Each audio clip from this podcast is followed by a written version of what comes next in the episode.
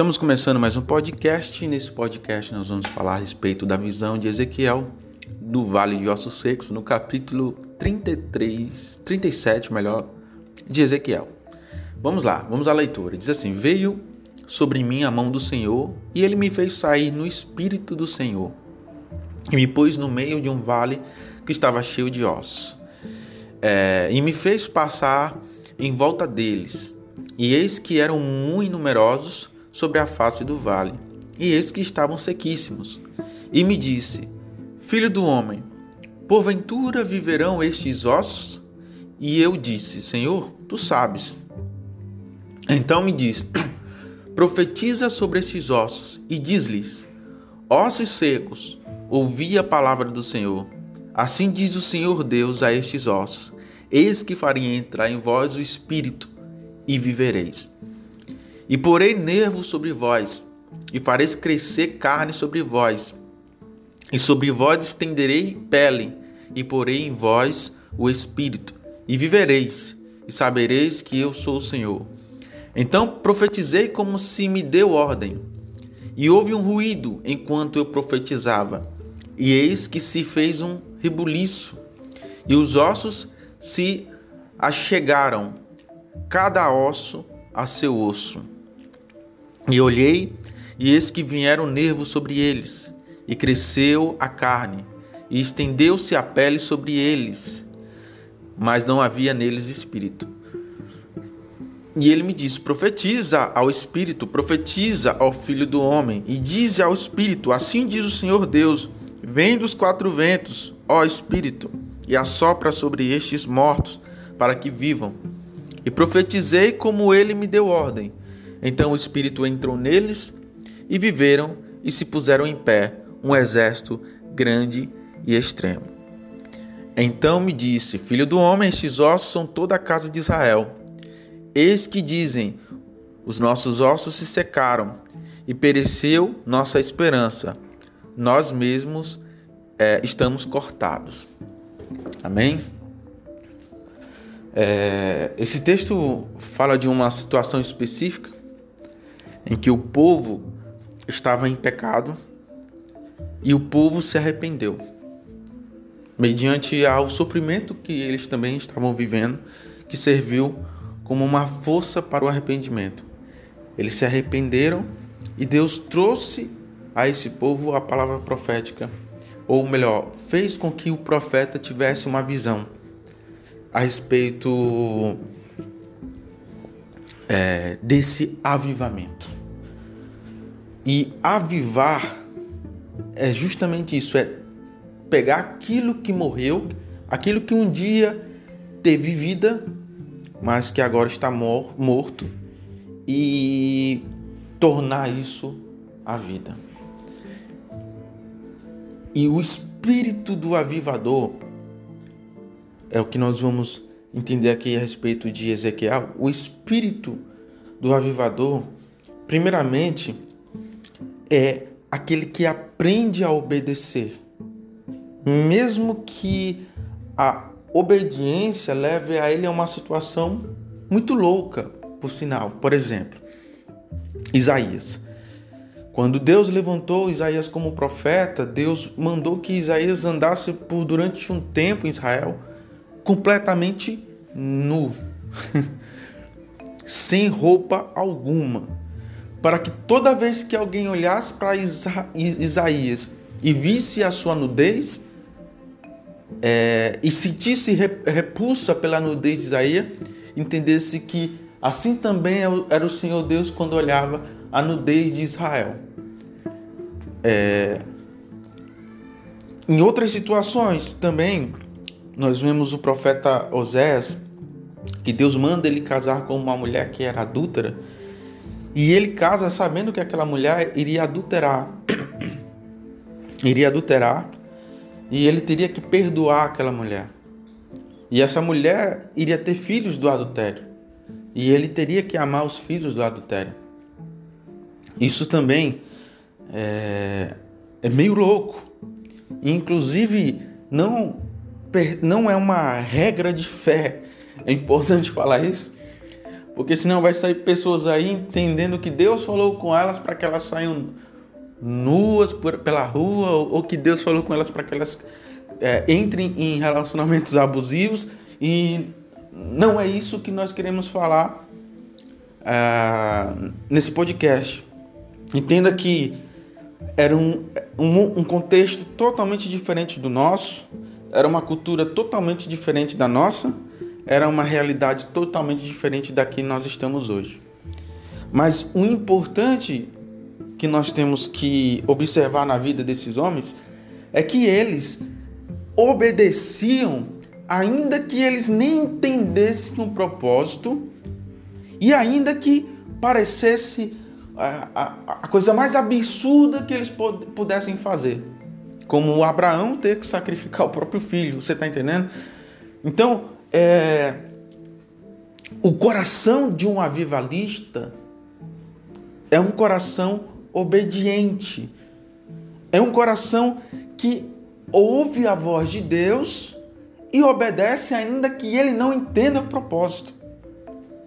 Mas existe também uma outra verdade no coração de um avivalista, que é o sentimento que o, que o avivalista tem, primeiramente, em relação a Deus, e esse, esse, esse, sentimento que ele tem em relação a Deus faz com que ele obedeça os comandos de Deus, mas também existe um sentimento em relação ao povo.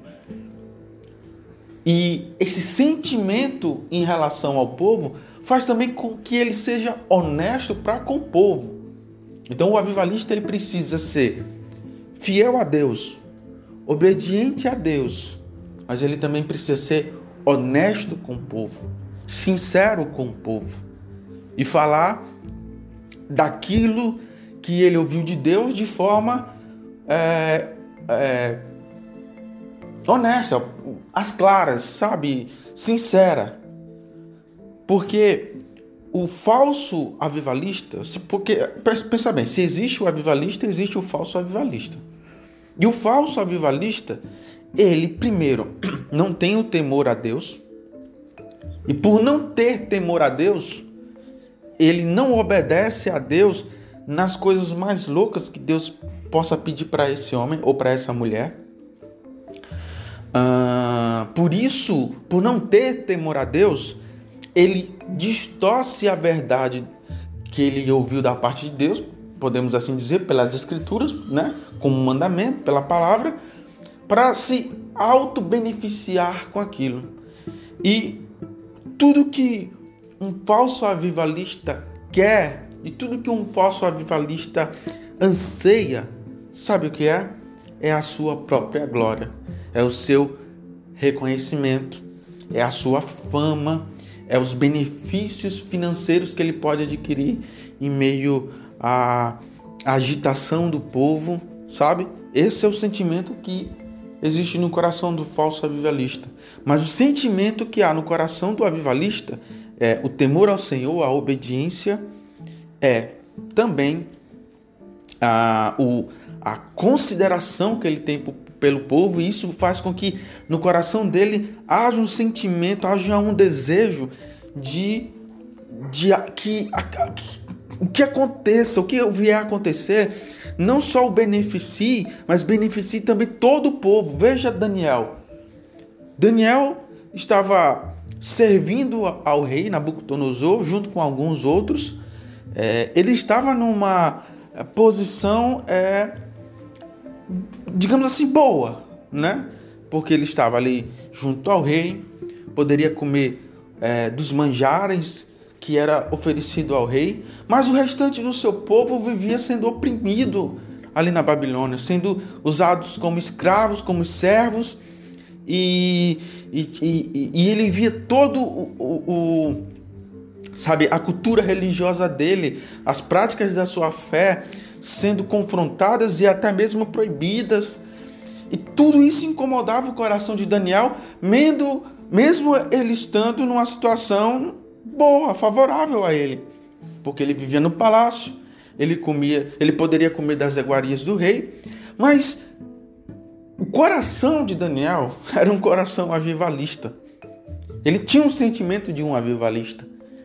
Então, ele obedece a Deus, mesmo que a sua obediência o coloque em situações que possam levá-lo à morte, como foi o caso ali quando jogaram ele na cova dos leões, porque ele estava orando e havia sido proibido a oração de Daniel. Ele deixou de comer as iguarias do rei para fazer um sacrifício, é, é, um sacrifício espiritual, para que ah, ele não se conformasse com aquilo que o mundo estava lhe oferecendo, digamos assim, e ele também é, se propôs a orar, a jejuar e a interceder pelo seu povo.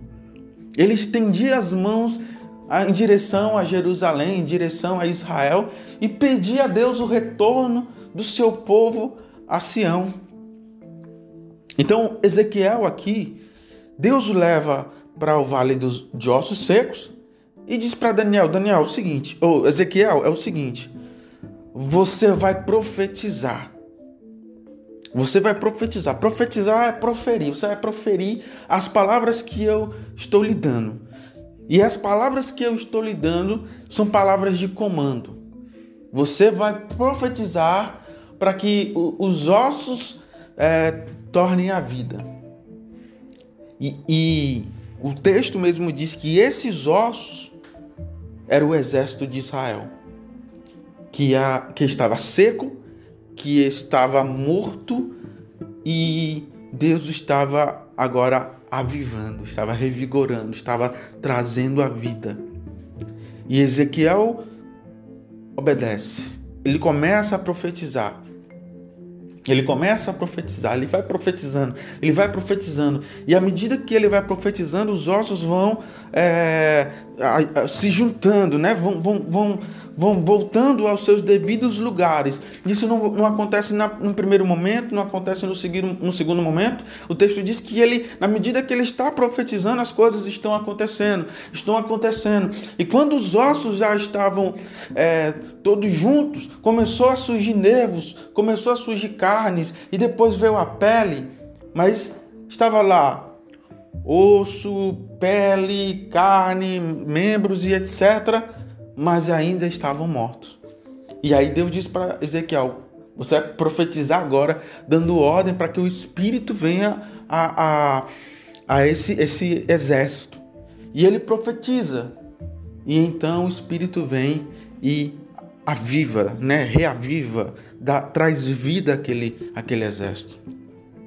E esse é o sentimento que existe no coração do avivalista. Porque o avivalista, ele sabe o propósito, ele conhece o propósito, às vezes ele não entende a, a, o, o, chamado, às vezes ele não entende o porquê que ele tem que fazer aquilo, mas ele entende o propósito, sabe? Eu não sei se eu estou conseguindo explicar. É mais ou menos assim: ele sabe o fim, mas os meios que Deus utiliza, ele desconhece.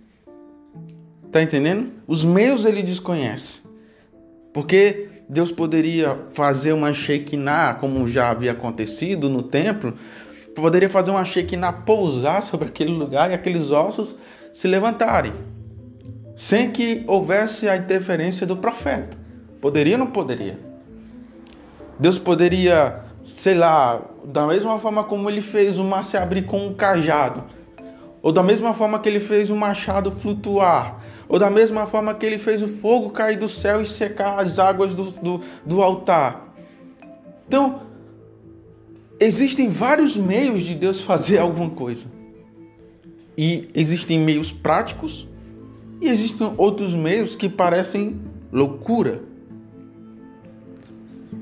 Então, o profeta entende o propósito, o avivalista entende o propósito, mas ele desconhece os meios. Porque os meios, e Deus, eu, eu acredito assim, que Deus utiliza vários meios justamente para confundir os falsos avivalistas. Porque quando um cara olha e vê um avivalista, e vê lá o avivalista movimentando uma nação inteira. Aí ele pensa assim, cara, existe um método, um método que faz com que esse cara consiga, sabe, juntar essa multidão, fazer esse povo chorar, sentir o Espírito Santo, se mover na presença de Deus.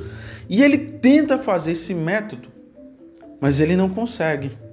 Ele pode, ele pode até juntar por um tempo, emocionar as pessoas por um tempo, só que lá na frente tudo cai por terra. E se você é cristão há muito tempo e conhece muitas histórias, você sabe que, que o que eu estou falando é verdade. Os falsos avivalistas, os homens mal intencionados, nunca prevalecem, eles sempre caem. E é por isso que Deus muda os métodos. O propósito é o mesmo, mas os métodos são diferentes. Vejamos no caso do Billy Graham. Billy Graham não era um bom pregador, não foi o melhor aluno do seu seminário, até desistiu do seminário, mas anos depois se tornou um dos maiores evangelistas da história. Vê Charles Spurgeon, que é considerado o príncipe dos pregadores, morava no interior. Quando ele foi pregar a primeira vez na, na Inglaterra, as pessoas caçoavam dele por causa do sotaque que ele tinha, o sotaque de interior. Mas ele se tornou um grande avivalista naquele lugar. John Wesley e outros nomes que nós poderíamos citar são grandes nomes que é, conseguiram fundamentar a fé cristã onde eles estiveram. Porém, os métodos que Deus utilizou com esses homens não, não foram iguais, foram totalmente diferentes. E assim vem acontecendo. Então, a forma como Deus quer usar o verdadeiro avivalista, no caso você, e assim eu creio, você que está me ouvindo, na, na, a forma como Deus vai usar a tua história e o teu relacionamento com Deus não precisa ser igual ao fulano, ao ciclano e ao deutrano. Não são os métodos que o fazem avivalista. É Deus que o faz avivalista. Através do temor que há no seu coração, da sua obediência e do seu sentimento para com o povo. Deus usa essas qualidades que existem em você para um propósito maior. Então não é o método, é Deus. E o mesmo caso acontece com Ezequiel. Por isso ele profetiza. E as coisas começam a acontecer. E sempre que um avivalista se levanta e quando eu falo avivalista, eu estou falando de profetas, eu estou falando de sacerdotes, estou falando de pastores, estou falando de bispos, de homens de Deus, de mulheres de Deus que Deus foi levantando ao longo da história, são avivalistas. Então, na medida que um avivalista se, se coloca no propósito, ele começa a obedecer, as coisas não acontecem do dia para a noite. É um processo no qual Deus vai usando a vida daquela mulher, no qual Deus vai usando a vida daquele homem para esse propósito. E o avivamento acontece primeiro no coração desse homem, dessa mulher, para que depois possa chegar aos, aos ossos secos. Então, o, o propósito desse podcast aqui é despertar no seu coração o sentimento de um verdadeiro avivalista.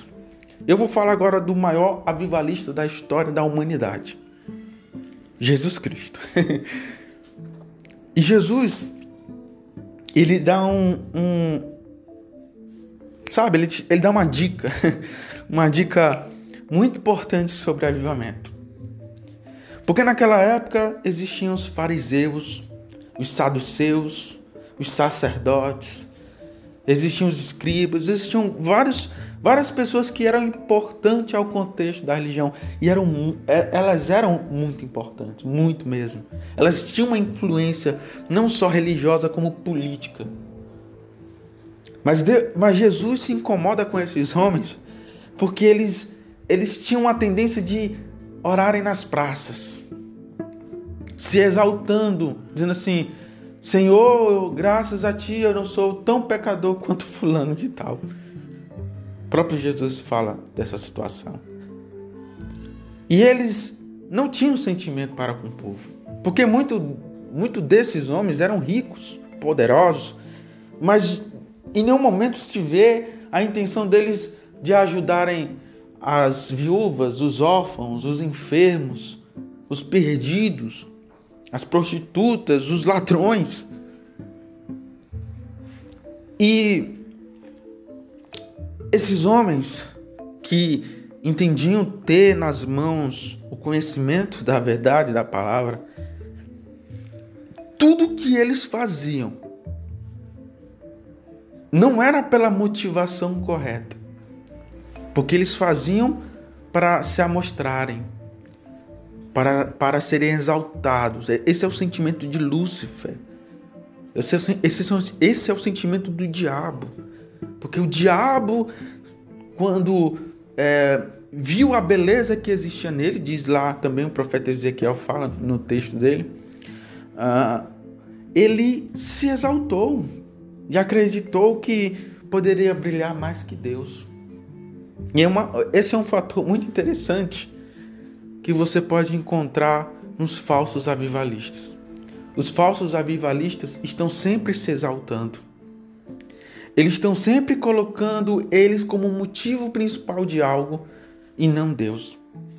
Eu que curei, eu preguei, multidões se converteram, eu fiz isso e as coisas aconteceram. Ele sempre acha que o eu dele é importante. Por mais que ele diga que glorifica a Deus, mas o eu dele aparece muito mais do que a imagem pregada de Jesus, do que a imagem pregada do Abba Pai, do que a imagem pregada do Espírito Santo. É sempre o eu. E os fariseus eram assim. E aí Jesus dá uma dica.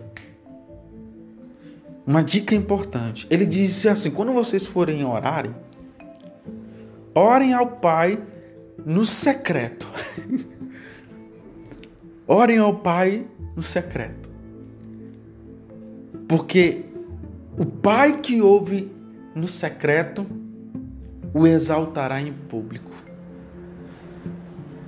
Ele diz: entre no seu quarto, fechem as portas e ore a Deus. Ele diz: O que a mão direita fizer, não importe ela mostrar para a esquerda.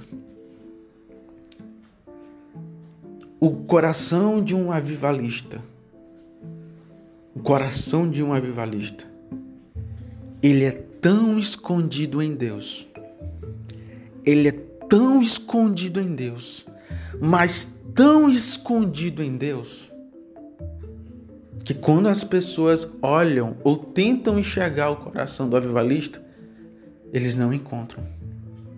Eles só encontram a Deus. Que assim seja também na sua vida e na minha.